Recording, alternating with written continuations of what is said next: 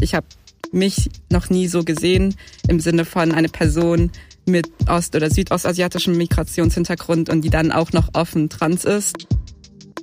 Also ich war zu ihr wirklich, ja Mama, ich bin kein Junge, sondern ich bin ein Mädchen. Dann haben wir auch gar nicht mehr viel mehr darüber geredet, sondern haben einfach nur geweint. ihr seid gut, so wie ihr seid. Ihr habt es verdient, geliebt zu werden. Ihr solltet euch selber lieben. Und wenn es immer noch nicht so weit ist, ist es auch okay. Xin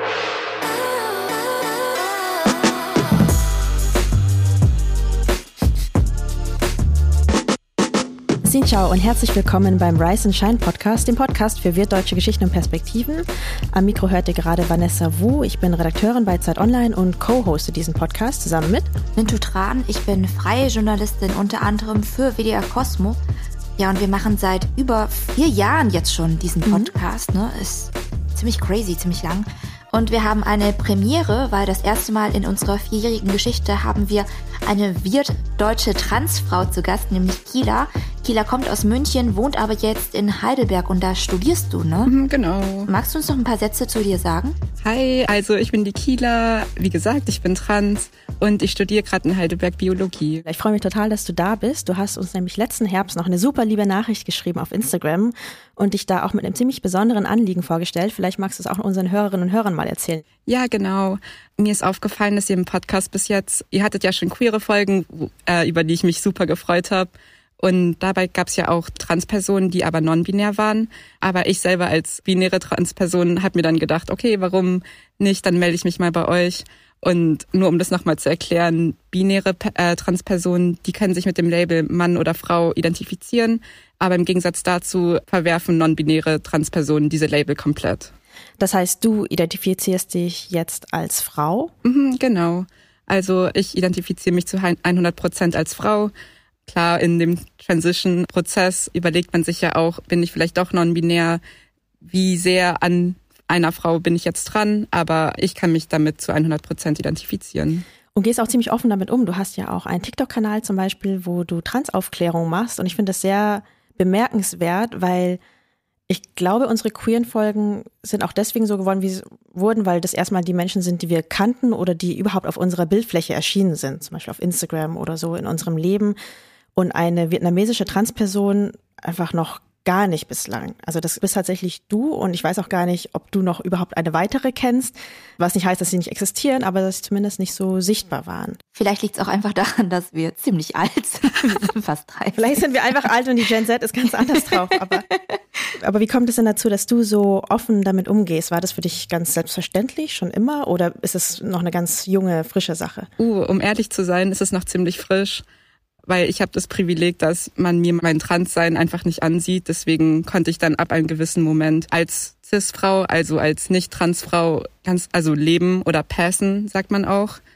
Und dann die Entscheidung, dass ich offen damit umgehen will, kam erst seit ungefähr einem halben, einem Jahr.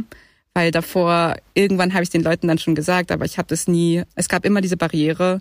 Aber auch dadurch, dass ich jetzt dann angefangen habe, TikToks zu machen, kam dieser Switch in mir, weil mir ist aufgefallen, es gibt keine Leute wie mich. Ich habe mich noch nie so gesehen im Sinne von eine Person mit ost- oder südostasiatischem Migrationshintergrund und die dann auch noch offen trans ist.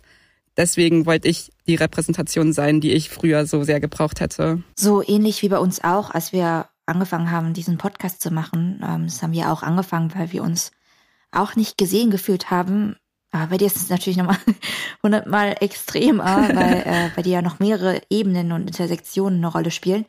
Wie heißt eigentlich dein TikTok-Account und äh, was machst du da für Inhalte? Auf TikTok heißt ich, ich bin's Kieler, alles zusammengeschrieben und ich mache da echt nur Transaufklärung. Also ich versuche da über Themen zu reden, die sonst nicht so leicht angesprochen werden. Und vor allem versuche ich auch ganz viel auf Fragen einzugehen, weil im Normalbewusstsein ist Trans einfach noch nicht so vertreten und das versuche ich bisschen zu ändern. Und gibt es da viele Fragen? Also erreicht dich viel Feedback? Mhm, ja, also das meiste Feedback ist eigentlich positiv. Die meisten Leute freuen sich, dass sie jetzt eine Anlaufstelle haben. Also einfach eine Transperson, die ihnen Fragen beantwortet zum Thema Trans. Weil in den normalen Medien, man weiß ja, dass Trans existiert, aber man weiß nicht wirklich, was es ist oder wie es ist. Und ich glaube auch, die wenigsten CIS-Leute denken auch wirklich darüber nach, Deswegen ist es so wichtig, sichtbar trans zu sein, finde ich. Ich finde es auch voll krass, dass du dich da so offen zeigst auf TikTok, weil du bekommst bestimmt auch so Fragen, die so voll unter die Gürtellinie gehen und bestimmt auch super viele so verletzende Kommentare, oder? Mhm, total. Die Frage, die mich, die mir jetzt einfach noch so gerade in den Kopf kommt, ist, warum ich keine Konversionstherapie gemacht habe. Also oh. wirklich, ich habe eine Person hat, aha, eine Person hat kommentiert so, hä, warum hast du dich eigentlich dazu entschieden, ähm, eine Transition zu machen? Du hättest ja auch eine Konversionstherapie machen können. Und für die von euch, die es nicht wissen. Konversionstherapie wäre dann einfach das Transsein raustherapieren, als würde ich jetzt zu einer Therapie gehen und sagen, hey, ich Ach, würde das auch gehen? Also das ja, ist ja auch so eine ja. pseudowissenschaftliche Sache, ne? Total. Eine religiöse auch, glaube ich. Mhm. Und da habe ich auch versucht, so ehrlich wie möglich zu antworten, dass es halt klar nicht funktioniert und dass es Bullshit ist. Aber triggert dich sowas oder kannst du das wirklich mit aller Ruhe beantworten? Ähm, nee, das geht voll. Also ich glaube, in Person würde mich das viel mehr aufregen, aber übers Internet ist da diese Barriere und da macht es mir eigentlich nicht so viel aus. Vielleicht ist es so ein bisschen wie damals, als wir angefangen hatten zu podcasten, hatten wir die Frage an Asiaten und da konnten uns Leute auch irgendwelche Klischeefragen mhm. stellen. Und es ist schon irgendwie anders, wenn man Leute explizit dazu auffordert, einem Fragen zu stellen und wenn man sich selber dann auch den Rahmen setzt, diese Fragen zu beantworten. Dann kann man sich nämlich irgendwie anders Gedanken machen und sich anders äußern, als wenn man so völlig unvermittelt, ich sag mal, auf einer Party oder so angesprochen Finde wird. Finde ich auch. Weil so kann man das noch viel besser kontrollieren und erwartet ja dann auch, dass solche Fragen kommen. Und ich finde auch, dass wenn man davor schon gesagt hat, dass man eine Frage will, dass da wirklich auch Leute sind, die Interesse daran haben und nicht nur so blöd dahergeredet wie auf einer Party, so, äh, wie ist das eigentlich, sondern wirklich sich die Mühe machen, das irgendwie reinzutippen und das reicht mir total. Vielleicht liegt's ja auch einfach an dir. Also ich find's voll krass, dass du so jung bist, äh, weil du wirkst so voll in dich geruht und dass du so ja die Sachen direkt so machen kannst und so offen damit umgehst. Und ich frage mich halt auch ein bisschen, wie du so zu dem Punkt gekommen bist, also dass du jetzt so als offene und gereifte Person vor uns stehst, so mit 21. äh, und deswegen wollte ich ja auch so ein bisschen in deine Kindheit zurückspringen, weil es ja auch schon krass ist, einfach in einem vietnamesischen Haushalt irgendwie auszuscheren alleine schon, ne? Weil es da auch einen extremen Druck gibt von der Familie zum Beispiel, aber auch von der Community vielleicht, auch wenn es die in deinem Ort gibt, allein schon eine bestimmte Karriere einzuschlagen, bestimmte Noten zu schreiben, aber auch bestimmte traditionelle Rollenklischees sozusagen auszufüllen. Ja. Ne? Also äh, wie war das damals bei dir? Also ich bin in meiner Familie der erstgeborene Sohn. Also ich habe noch einen jüngeren Bruder und wir sind zu zweit. Und deswegen gab es sozusagen schon mit meiner Geburt einfach Erwartungen an mich. Also äh, meine Eltern dachten halt, ah, okay, cool. Also sie haben sich auch gefreut, dass sie als erstes Kind einen Sohn hatten. Also ich glaube, ihr wisst es auch ziemlich gut. Wie waren die Enttäuschung, oh. weil wir kein Sohn waren? ja, ich war dann die Enttäuschung später. Und was heißt später? Konkret mit 13. Ah, das heißt, bis dahin warst du einfach der mhm, Sohn. Genau. Also ich habe schon ziemlich früh gemerkt, dass irgendwas in mir anders ist. Ich habe mich nie wirklich wohl gefühlt. Das war alles ziemlich, ich habe nur versucht, die Erwartungen von meinen Eltern zu erfüllen. Ich habe gemerkt, so, okay, sie wollen das, das, das von mir. Ich versuche das so gut wie möglich nachzuspielen, aber ich habe das jetzt nie gemacht, weil ich wollte oder aus Überzeugung. Mhm. Und dann mit 13 hat es dann irgendwann Klick gemacht. Und bis dahin war es auch schon Struggle City. Also die ganze Zeit habe ich mich in meinem Körper super unwohl gefühlt. Am Anfang dachte ich noch, als ich dann erfahren habe, dass ich mich zu Männern hingezogen fühle, dachte ich, ah ja, okay, ich bin schwul und das wär's jetzt. Aber diese Erkenntnis hat mir gar keine Befriedigung verschaffen. Und erst dann später, als ich wirklich verstanden habe, dass ich trans bin, dann kam der Moment, an dem alles Sinn ergeben hat. Also mit 13, ähm, mein kleiner Bruder ist ja jetzt auch 13 Jahre alt und das ist ja klar bei jedem Kind auch ein bisschen anders, aber bei Jungs ist das mit 13 ja auch oft der Beginn der Pubertät. Also da fangen die ersten Pickel dann an zu sprießen und man entwickelt sich auch geschlechtlich, ähm, sagen wir ich mal, in eine bestimmte Richtung. Also die spezifischen Merkmale werden dann ausgeprägter sozusagen. Ja. Was auch deswegen, dass du dann so krass gemerkt hast, so, hm, oh no, ich kann das nicht, ich will das nicht. Mhm, ja, als dann mein Körper sich angefangen hat zu verändern. Ich habe wirklich jede kleine Veränderung ist mir aufgefallen und sie hat mir nicht gefallen. Mhm. Aber ich wusste auch nicht warum. Zum Beispiel Sachen wie Beinbehaarung. Es war mir super unangenehm und ich habe dann auch angefangen, mir heimlich einen Rasierer zu kaufen und mir die Beine zu rasieren.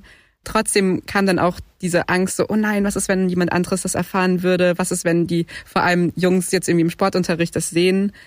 Das so bin ich quasi aufgewachsen. Ich finde es voll interessant, dass du von so einem Punkt gesprochen hast oder das sogar näher beziffern kannst, in welchem Jahr dir sowas auffällt, weil wenn ich jetzt Dokus gesehen habe oder Berichte gelesen habe von Transpersonen, ich habe da leider keine eigenen Erfahrungen, auch niemand in meinem näheren Umfeld, sagen viele, es gibt nicht diesen einen Punkt, das ist so eine Cis-Fantasie, also von Menschen, die mhm. das nicht kennen, ähm, sich in ihrem Körper unwohl mhm. zu fühlen, sondern das ist irgendwie einfach da und entwickelt sich. Aber du hast, du sprichst ja von einem Punkt. Mhm, ja, also dieses Unwohle, das war die ganze Zeit da. Also wirklich, seitdem ich denken kann, weiß ich, dass ich mich mit meinem Körper unwohl gefühlt habe oder in der Rolle, in die ich reingezwungen wurde.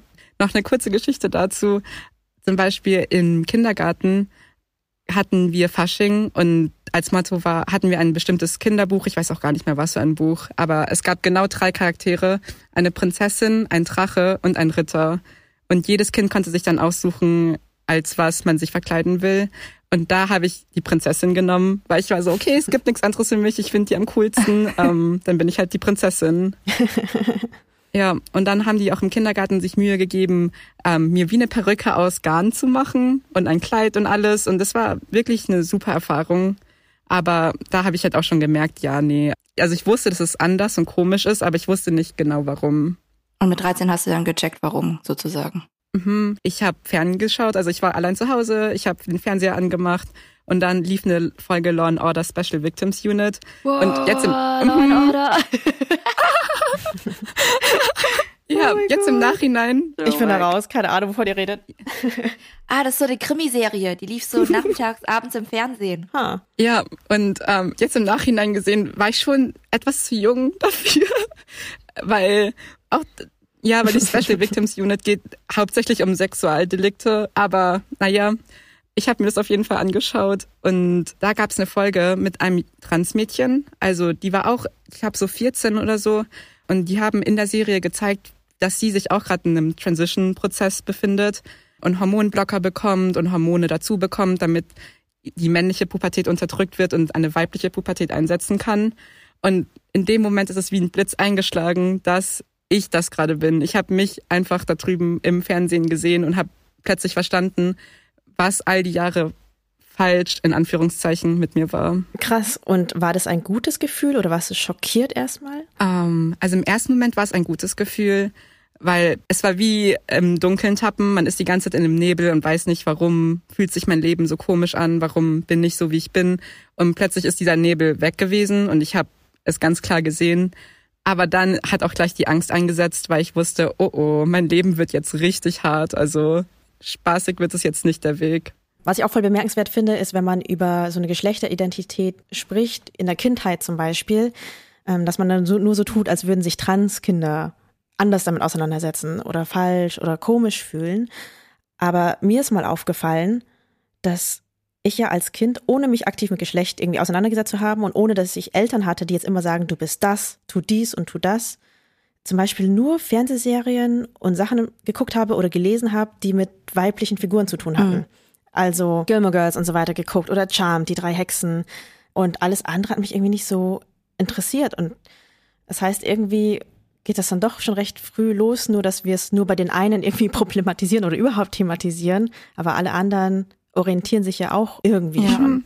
Ja, total. Das war auch eines der Hauptdinge bei mir, dass ich in meiner Kindheit mich zu allem Weiblichen hingezogen gefühlt habe. Also ich habe die Farbe rosa super gern gemocht. Wings Club, das war mein Shit. Oh. Also ich habe das so oh. gern gesehen. Und ich weiß auch noch, dass ich mit meiner Cousine da auch zusammen ins Kino gegangen bin, um den Film zu sehen. Äh, mit, keine Ahnung, neun oder zehn. Und ja, weil ich finde, man tut so, als würde Gender etwas sein, das Leute nicht so sehr betreffen würde oder das Cis-Leute vor allem nicht betrifft, weil sie mhm. eben sich mit ihrem Geschlecht wohlfühlen. Aber Gender ist ja nur sozial konstruiert, also es ist nicht wirklich real. Und es ist auch nur das Produkt unserer Zeit. Als Gender vor 100 Jahren, 200 Jahren ist nicht so, wie Gender jetzt ist. Deswegen finde ich auch, dass bei diesen ganzen Themen, dass eben Cis-Leute auch super viel daraus selber mitnehmen können und für sich selbst auch herausfinden, bin ich mit meinem Gender zufrieden? Was sind überhaupt Erwartungen, die an mich gestellt wurden? aufgrund meines Aussehens oder aufgrund meiner Genitalien. Total. Die ganze feministische Bewegung wurde auch viel vorangetrieben durch auch Transpersonen oder non-binäre Personen, weil sie sich eben so aktiv mit den Fragen auseinandergesetzt haben, die sich andere eher verweigern, einfach weil sie da nicht problematisiert werden, sondern so getan wird, als sei das ganz natürlich. Ja.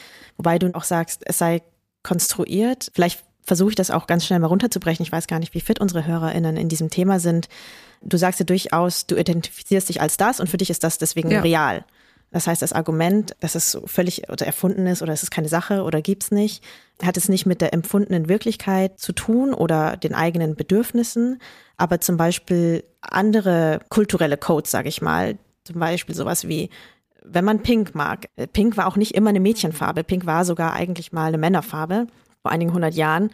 Und das sind dann diese Dinge, die variieren. Aber wenn man sich dann doch als weiblich identifiziert, dann nimmt man auch die Codes an, die konstruiert sind, die gerade jetzt im aktuellen zeitlichen, kulturellen Kontext eben als weiblich gelten. Also ich versuche mich jetzt einfach mal in die Situation der 13-jährigen Kieler so reinzuversetzen. Ne? Also ich bin 13 Jahre alt, ich habe Blauen Order geguckt und gesehen und kapiert, okay, das ist es wohl, was jetzt passiert. Ich kann das jetzt benennen, was mit mir los ist. Und dann wäre jetzt die Frage, du hast ja selbst gesagt, dass du dann gedacht hast, dass dein Leben sich auch komplett verändern wird. Mhm. Und ähm, ja, die Frage, die ich jetzt habe, ist, hast du es dann auch direkt deinen Eltern auch erzählt? Also hast du da mit einbezogen oder hast du es erstmal versucht, so alleine damit klarzukommen und dich da alleine rum zu navigieren. Weil ich glaube, also ich hätte schon ziemlich Angst davor gehabt, es meinen Eltern zu sagen. Mhm, ja, die Angst war echt riesengroß. Ich lag die nächsten Abenden immer nur noch, also immer nur in meinem Bett und war am Handy und habe recherchiert. Also ich bin alle Foren durchgegangen. Ich habe mich die ganze Zeit darüber informiert, was man jetzt machen kann, was die nächsten Schritte wären. Aber alle sind darauf hinausgelaufen, dass ich es meinen Eltern sagen muss, weil erst dann kann ich mit meiner Transition anfangen. Und ich wusste auch sofort, dass ich es unbedingt machen will. Mhm. Deswegen hat nichts drumherum geführt. Und ich habe es so gemacht, dass ich eines Abends war meine Mom zu Hause und ich habe mich dann einfach zu ihr ins Bett gelegt. Also ich bin dazugekommen und ich war so, hey, äh, ich muss dir was erzählen. Eigentlich bin ich ein Mädchen. Und die hat auch das gleich akzeptiert, hat auch oh, nichts dagegen wow. gesagt. Mhm. Krass. Ja, also ich war zu ihr wirklich, ja, Mama, ich bin kein Junge, sondern ich bin ein Mädchen. Und sie war so, was? Und ich war so, ja, ich bin nicht im richtigen Körper. Und dann haben wir ganz viel geweint und sie war auch nur so, okay, ja, alles gut, alles gut. Und dann haben wir auch gar nicht mehr viel mehr darüber geredet, sondern haben einfach nur geweint. aber was mir im Nachhinein jetzt bisschen leid tut, aber ich in, zu der Zeit wusste ich nicht, wie ich damit umgehen soll, war, dass ich meine Mom gefragt habe, ob sie es meinem Dad sagen kann, weil ich habe mich nicht getraut, ihm das zu sagen, weil keine Ahnung, vietnamesische Familie, man redet nicht über Sexualität, man redet erst recht nicht über Gender-Identität. Und dann habe ich sie einfach gebeten, hey, kannst du es ihm sagen, weil ich traue mich nicht. Und dann hat sie das auch gemacht und am nächsten Tag ist sie auch zu mir gekommen und war so, ja, warum hast du es mir nicht gesagt? Du hast, musst keine Angst haben, alles ist gut. Oh, äh, oh Gott, das ist ja, ja die beste Reaktion. Ja. Was hast du für coole Eltern? Hat oh ihr. mein Vater hätte mich im Monat angeschwiegen. Hattet ihr auch ein gutes Verhältnis zueinander vorher schon? Mhm, ja, also Schon, auf jeden Fall. Also mit meiner äh, Mom war ich immer super close und äh, mit meinem Dad eigentlich auch. Also er musste halt super viel arbeiten, deswegen war er auch dementsprechend nicht viel zu Hause. Aber ja, meine Eltern, also die haben mich super lieb und das habe ich auch immer zu spüren bekommen. Deswegen habe ich mich wahrscheinlich auch überhaupt getraut, das so schnell zu sagen, weil ich wusste, dass sie mich jetzt nicht groß verstoßen würden. Aber es sofort zu sagen, ist emotional die eine Sache und die andere ist ja noch sprachlich. Hattest du sofort Worte dafür, mit ihnen zu sprechen? Also in welcher Sprache sprecht ihr eigentlich miteinander? Also wir sprechen nur Vietnamesisch miteinander mhm. und das war schon immer so und ist auch so geblieben. Inzwischen, seitdem ich ausgezogen bin, merke ich wirklich, wie mein Vietnamesisch richtig in den Keller geht. ja, aber es war auch einer der großen Punkte, bei denen ich mir Sorgen gemacht habe, dass sie mich einfach nicht verstehen, was ich gerade rüberbringen will, weil auf Deutsch hat man diese ganzen Tools, dass man bestimmte Worte benutzen kann, aber für eine 13-Jährige auf Vietnamesisch ist viel weniger Vokabular vorhanden. Aber das hat dann zum Glück gepasst. Was heißt denn trans auf Vietnamesisch, weißt du das? Also Transperson heißt Nguyen Jing Yai. Und ich finde das eigentlich richtig schön, weil Jing Yai heißt ja Welten wechseln. Und ich finde, das zeigt ganz gut den Ausmaß davon, was es heißt, trans zu sein. Mhm. Du sprichst mit einem südvietnamesischen Dialekt? Mhm, ja, ich bin Südvietnamesin. Yay. ich auch. Äh, du hast ja auch gerade gesagt, dass deine Eltern so die unterstützendsten, liebsten Eltern mit so voller coolen Reaktionen waren und so. Und das ist ja auch voll das große Glück. Und ich frage mich auch, also dieser ganze große Transitionsprozess, das ist ja auch schon viel Papierkram und Behördengänge und das sind ja krasse Hürden, die man da durchlaufen muss, ne? Also ja. äh, wie hast du das zusammen mit deinen Eltern gepackt? Also haben die dir auch geholfen? Mhm. Hier fängt es jetzt an, holprig zu werden. Also meine ja. Eltern waren so, ja, alles gut, wir lieben dich immer noch und so weiter. Aber was ist jetzt der nächste Schritt? Ich war dann, okay, ich will mit meiner Transition anfangen, dafür müssen wir das, das, das machen.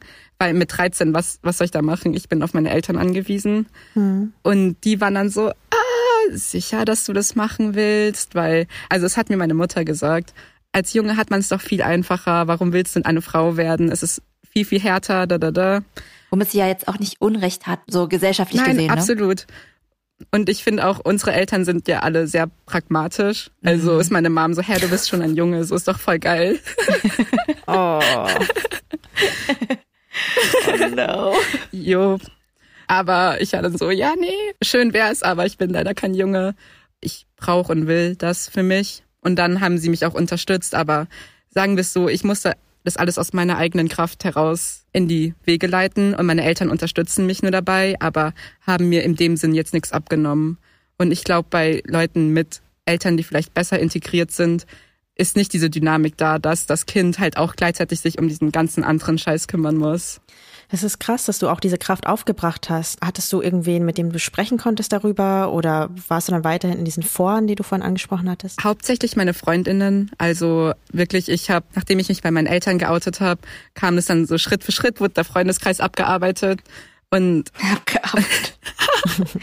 ja, und es war auch echt ein super schönes Gefühl. Es war wie ein High danach. Man, jedes Mal, wenn man sich geoutet hat, war es so, hihi, eine weitere Person weiß es und irgendwann wurde man fast schon wie ein bisschen süchtig nach diesem Gefühl, dass man es halt dann immer mehr Leuten sagt und halt, ja, weil man einfach, weil die Reaktionen auch zum Glück immer nur positiv waren. Aber ähm, ja, diese eigene Kraft aufbringen war wirklich so schwer. Und ich weiß jetzt im Nachhinein auch nicht, wie ich das gemacht habe, aber ich wusste tief in meinem Inneren, wer ich bin, aber ich musste es jetzt nach außen bringen und irgendwie nach außen, außen zeigen können. Und ich wusste, okay, ich muss jetzt das so machen, sonst wird es nix.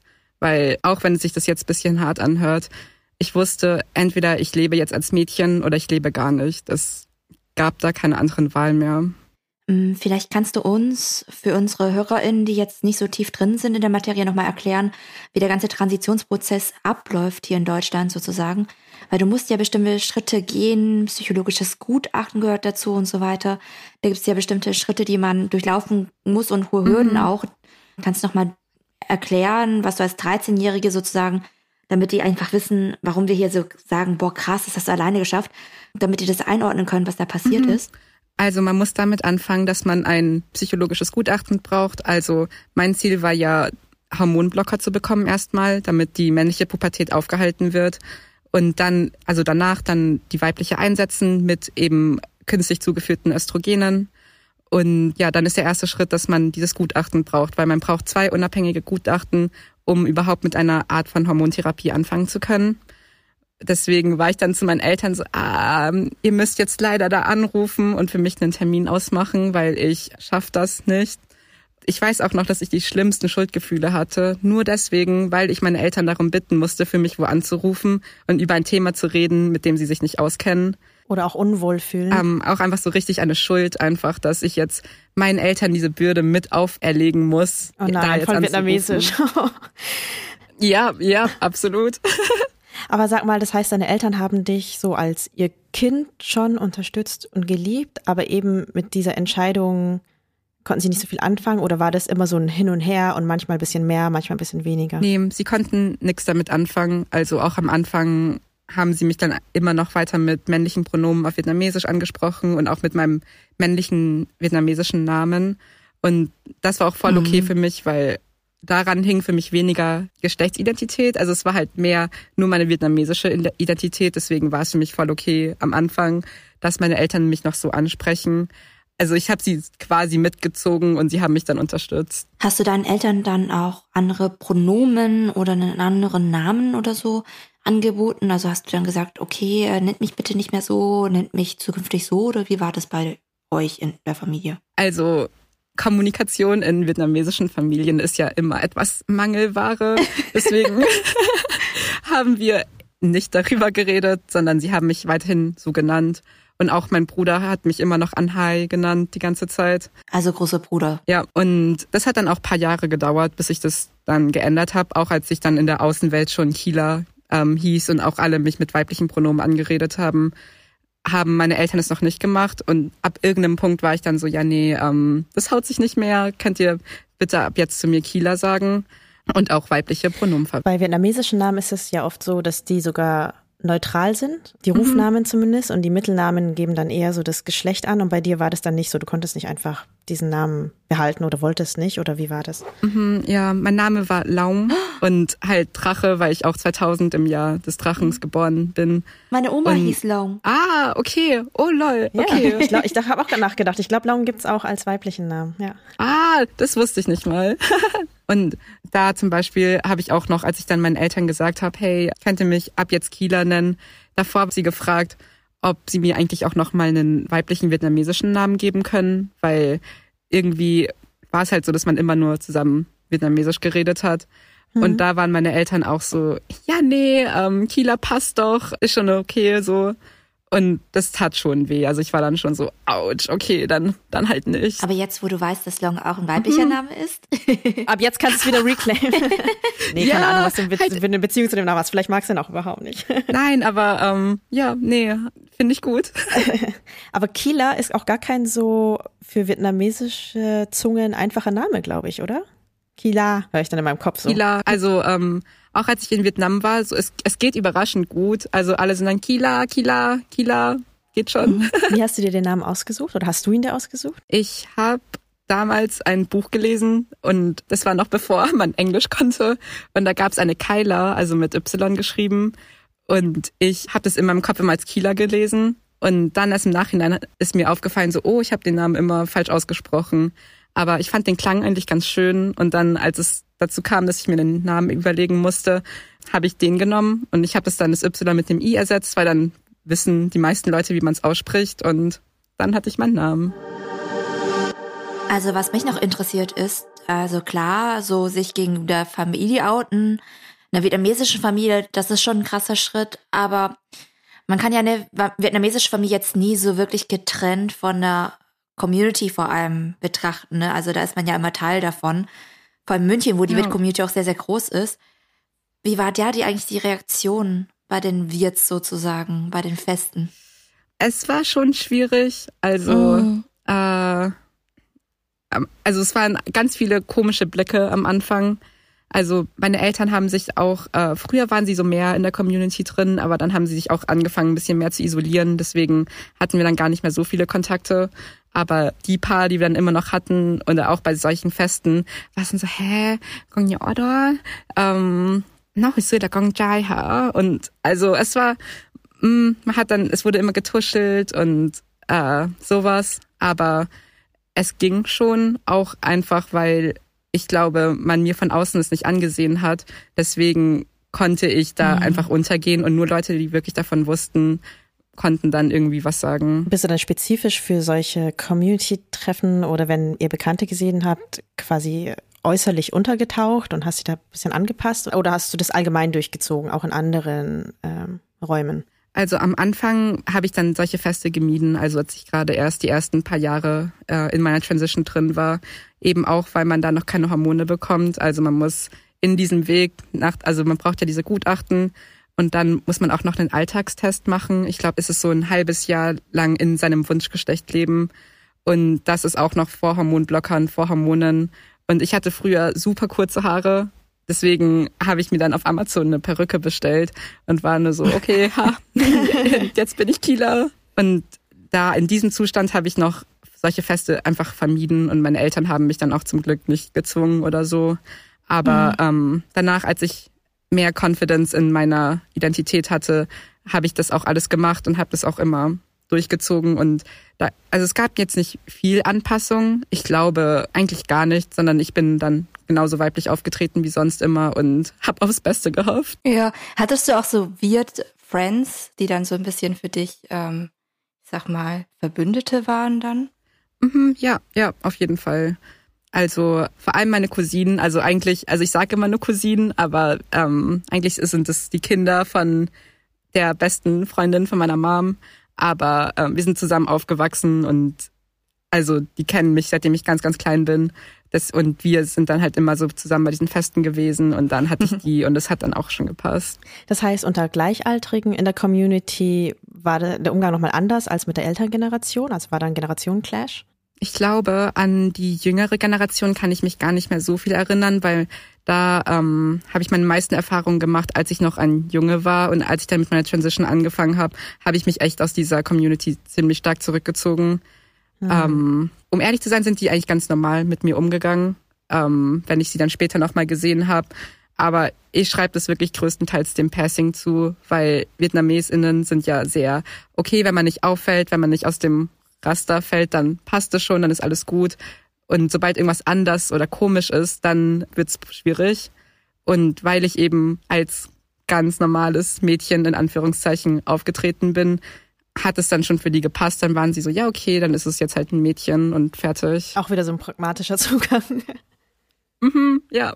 Ich meine, die wenigsten haben, glaube ich, das Privileg, in einem richtig sicheren, behüteten, wohlwollenden Elternhaus aufzuwachsen, auch erstmal mhm. unabhängig davon von so einer Geschlechteridentität. Aber wenn ich mir vorstelle, gut, sowas, was so tiefgreifend man selbst ist, wo du auch sagst, entweder als Mädchen leben oder gar nicht leben. Und das wird so ein bisschen angezweifelt, vielleicht nicht so du als Mensch, aber eben halt doch der sehr wichtige Teil deiner Identität.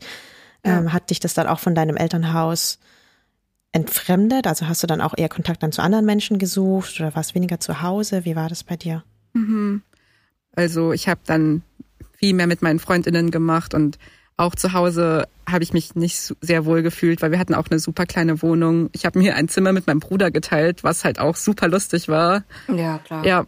Und ähm, ja, und dieses Anzweifeln und weil es war dann erst, wenn, als meine Eltern gesehen haben, dass ich mit meiner Identität zufrieden bin und ich das selber stemmen kann, dann haben sie mich erst wirklich angefangen, mehr zu unterstützen oder haben das dann auch als Selbstverständlichkeit wahrgenommen. Aber so, solange sie noch irgendwie Unsicherheit oder sowas gesehen haben, haben sie auch mehr gezweifelt, was ja ähm, super paradox ist, weil genau dann braucht man ja mehr Unterstützung. Aber boah, hast du hm. dann auch versucht, manchmal fester in deine Entscheidung zu wirken, als du es warst?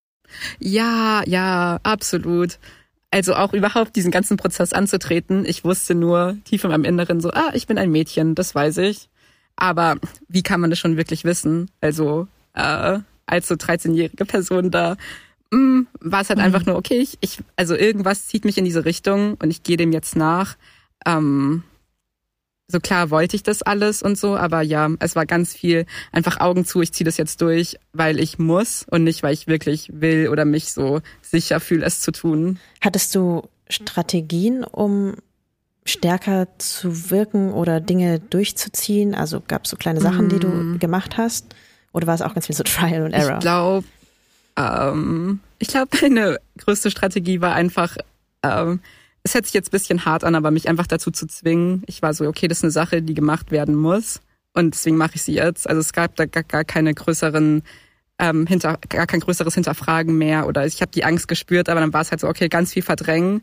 Ähm, das schiebe ich jetzt alles zur Seite und mach's. Ja, das finde ich jetzt schon krass, dass du sagst, du hast dich dazu gezwungen, sozusagen Augen zu und durch.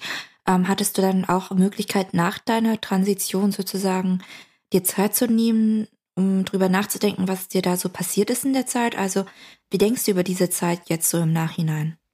Mm, um ehrlich zu sein, war für mich mein Leben lang ging es nur ums Überleben. Also nicht wirklich Leben, sondern nur Überleben.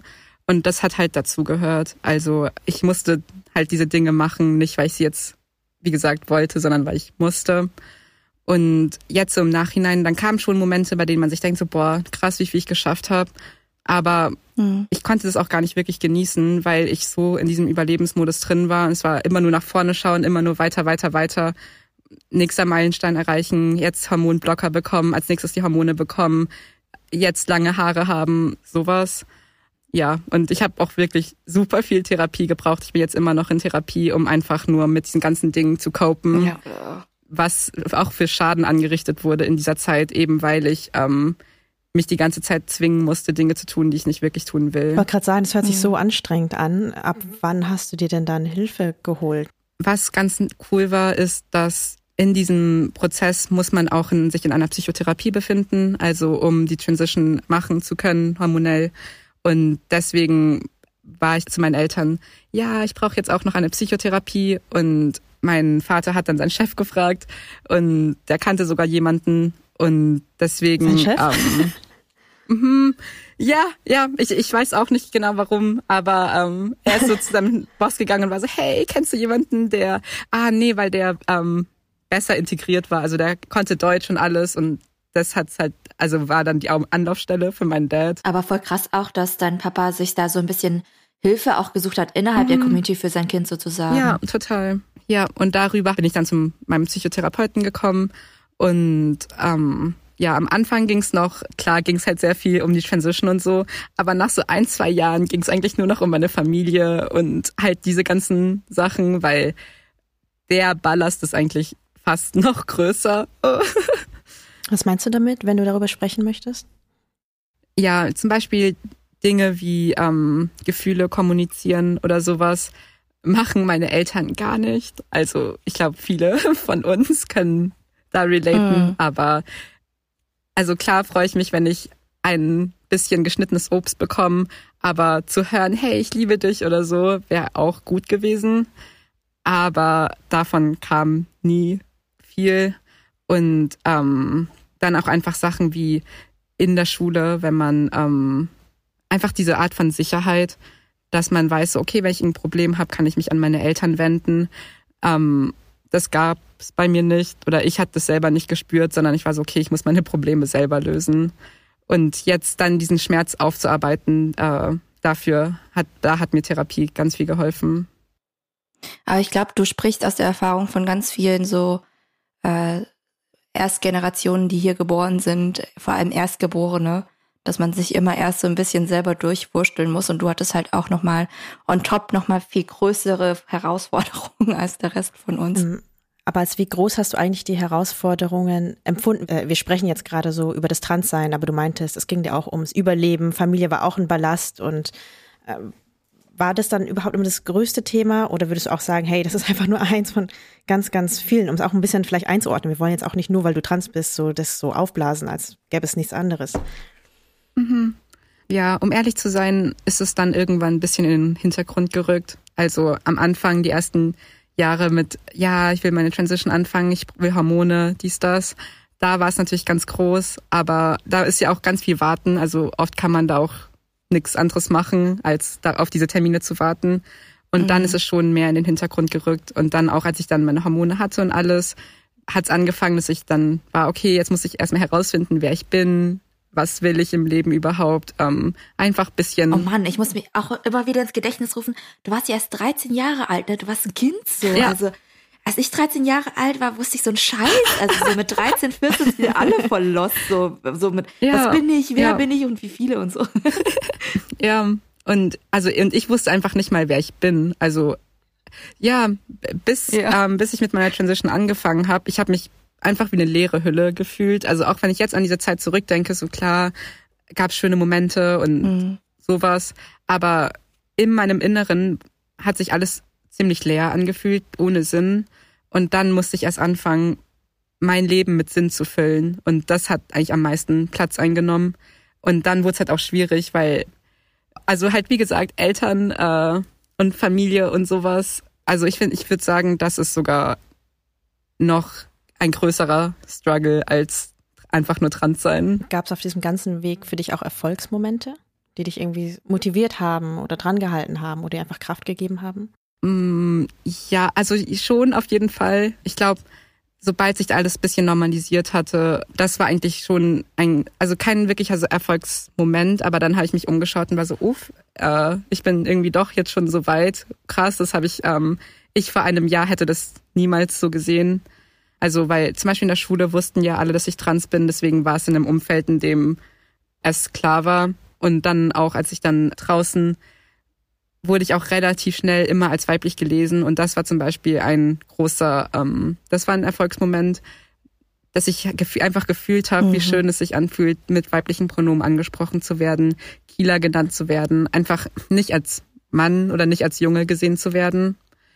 Und ähm, einfach solche Sachen wie sich weibliche Klamotten kaufen oder shoppen gehen, weil davor hatte ich gar keinen Bezug dazu. Ich war zu meiner Mom so, ja, okay, kauf mir irgendwas, ist mir egal, passt schon. Und dann konnte ich erst diese ganzen Dinge entwickeln und das waren ähm, diese Erfolgserlebnisse, die mich immer weiter dann angetrieben haben, ähm, diesen Weg zu gehen. Mm, du hast auch gesagt vorhin, was mir total hängen geblieben ist, dass du nach Sinn in deinem Leben gesucht hast, so ein bisschen. Wo hast du das gefunden? Ähm, ja, also inzwischen äh, ist mein Sinn gerade äh, einfach für mich selber zu sorgen. Ähm, selber so, es hört sich super kitschig an, aber einfach so Self-Love, ja. weil ich gemerkt habe, dass ich mich ganz, ganz, ganz viele Jahre nicht selber geliebt habe. Ich habe mich immer nur für mich selber geschämt. Ich war so, Ugh, ich bin so eklig, ich bin dies, ich bin das. Aber ja, es gab nie diese Selbstliebe. Und jetzt gerade ist mein Sinn einfach, ähm, mich selber mehr zu lieben und mhm. somit auch ein erfüllteres Leben leben zu können. Aber es gibt so coole Bilder von dir auch auf Instagram. Also auf 2019 hast du eins geteilt, da bist du auf so einem Catwalk und hast voll das krasse blaue Abendkleid an und ich denke mir so, damn, so voll on fire. ähm, war das dann auch so eins dieser Momente, wo du sagst, ja, okay, immerhin hier hast du dir was gegeben? Mhm, ja. Äh, ja, vor allem lustig, dass du das auch ansprichst, weil das war echt auch einer der schönsten Momente in meinem Leben bis jetzt. Dieses Bild ist von meinem Abiball und also keine Ahnung, man wartet ja die ganze Zeit, bis die Namen aufgerufen werden und man vorgehen kann, weil ich heiße Tran mit Nachnamen, also Jung. Und ähm, mhm. also T ist ziemlich weit hinten, deswegen musste ich ewig warten, bis ich dann dran kam. Und auch vom Klatschen her war es dann so, dass Leute schon ein bisschen müder wurden, es wurde weniger geklatscht und so weiter. Aber als dann mein Name aufgerufen wurde, haben plötzlich alle richtig laut geklatscht und ich bin dann da lang gegangen und hab mir mein oh. ja, hab mir mein äh, Abi-Zeugnis geholt. Ja, und das war super, super schön. Da habe ich auch nochmal gemerkt, so, okay, wow, ähm, Leute akzeptieren mich so, wie ich bin. Mega schön. Ich glaube, bei mir wäre es nicht so gewesen. also ich war auf so einer katholischen Schule. Ich glaube, bei mir wäre das nicht so ausgegangen. Das wäre so eine Katastrophe gewesen, oh, glaube ich. Bei mir haben sie auch das Namen aufrufen voll verkackt am Ende. Also es war bei mir auch immer so schwierig und dann dieser schwierige Nachname oder überhaupt dieser schwierige äh, vietnamesische Name. Hä, also Wu sind doch nur zwei Buchstaben. Man, ja, eigentlich nur Wu und Hong Wan ist oder Hong Wan ist auch nicht so schwer, aber das war damals sehr schwer und dann habe ich auch meinen Namen geändert, natürlich aus ganz anderen Gründen, aber ich, boah, nee, Schulzeit war richtig hart. Ich kann mir auch vorstellen, dass München vielleicht auch noch mal ein bisschen anders mhm. ist als äh, unsere Kleinorte, in denen Mintu und ich aufgewachsen sind. Bayerische Provinz. Ja, und dass auch in den Zehnerjahren zur Schule gehen vielleicht auch ein bisschen anders ist als in den Nullerjahren. Du bist doch schon Gen Z, mhm, ja, oder? ich bin Gen Z. Also Gen Z ist voll cool. ja, viel cooler als wir. Ja, ich beneide euch ehrlich gesagt voll, mhm. weil ich mir denke, wow, hätte ich damals Social Media gehabt und dies und das und hätte mich einfach informieren können.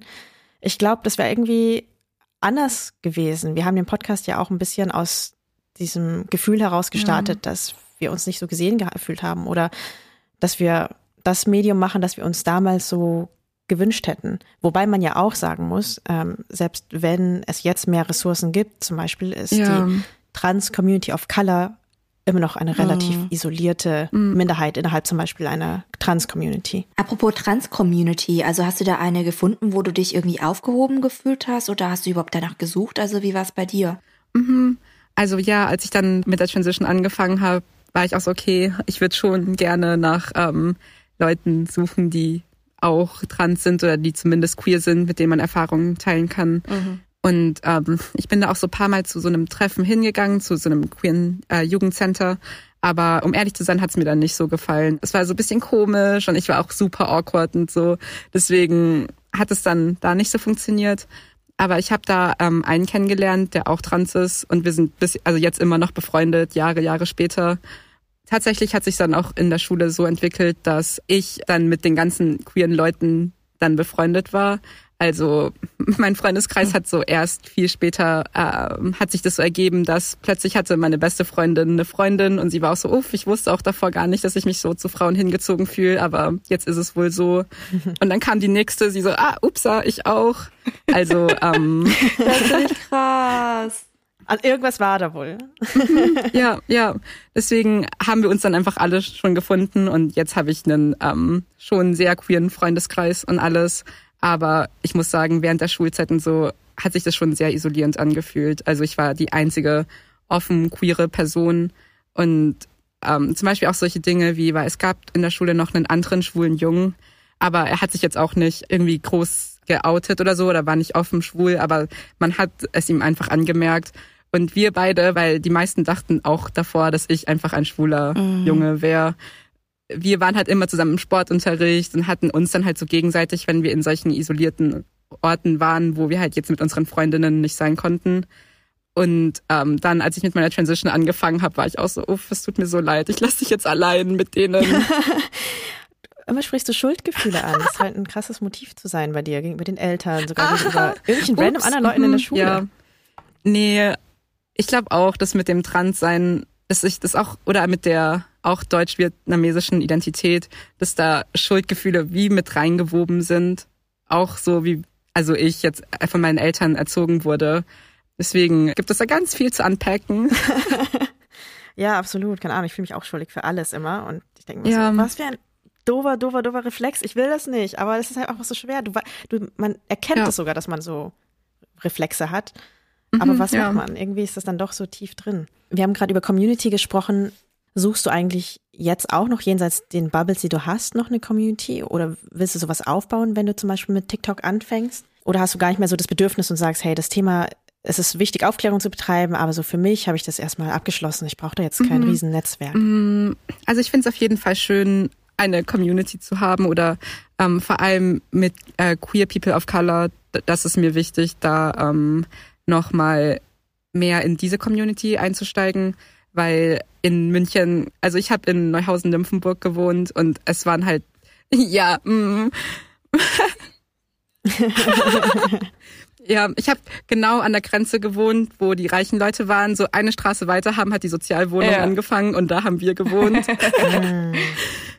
und deswegen waren halt um mich herum auch nur weiße Leute oder auch in, jetzt mit meinen Freundinnen, die sind auch alle primär weiß. Und weil ich einfach nicht so nachgedacht habe, ich bin jetzt nach Heidelberg gezogen und oh mein Gott, die Überraschung, hier sind auch alle weiß. Das ist auch ja. einfach die weißeste Stadt. ja. Das, war, das hat sogar mich geschockt, als ich mal in Heidelberg war. Dann dachte ich, okay, krass, irgendwie. Also ich war da nur für eine Veranstaltung, aber schon, weil du hast ja auch die Burg. Jo. Nee, Burg, Schloss. Mhm, so ein Schloss. Und gleich nebenan ist ja Mannheim. Und jedes Mal, wenn ich darüber fahre, so, oh, ich sehe Melanin, was ist hier los? ja, deswegen mehr mit dieser Community zu connecten wäre auf jeden Fall schön. Aber ähm, sonst habe ich eigentlich auch da keine großen. Weil ich, ich kenne mich selber, ich kenne meinen Platz und ähm, das ist okay so. Schön, dass du das sagst. Wir fragen manchmal auch noch, ob unsere Gäste Botschaften an unsere HörerInnen haben. Ich meine, irgendwie wächst diese ZuhörerInnenschaft auch gerade. Das heißt, wenn du irgendwas loswerden willst, dann ist das ein guter Ort dafür. Was mir ganz wichtig ist zu sagen, ist, ihr seid alle perfekt so, wie ihr seid.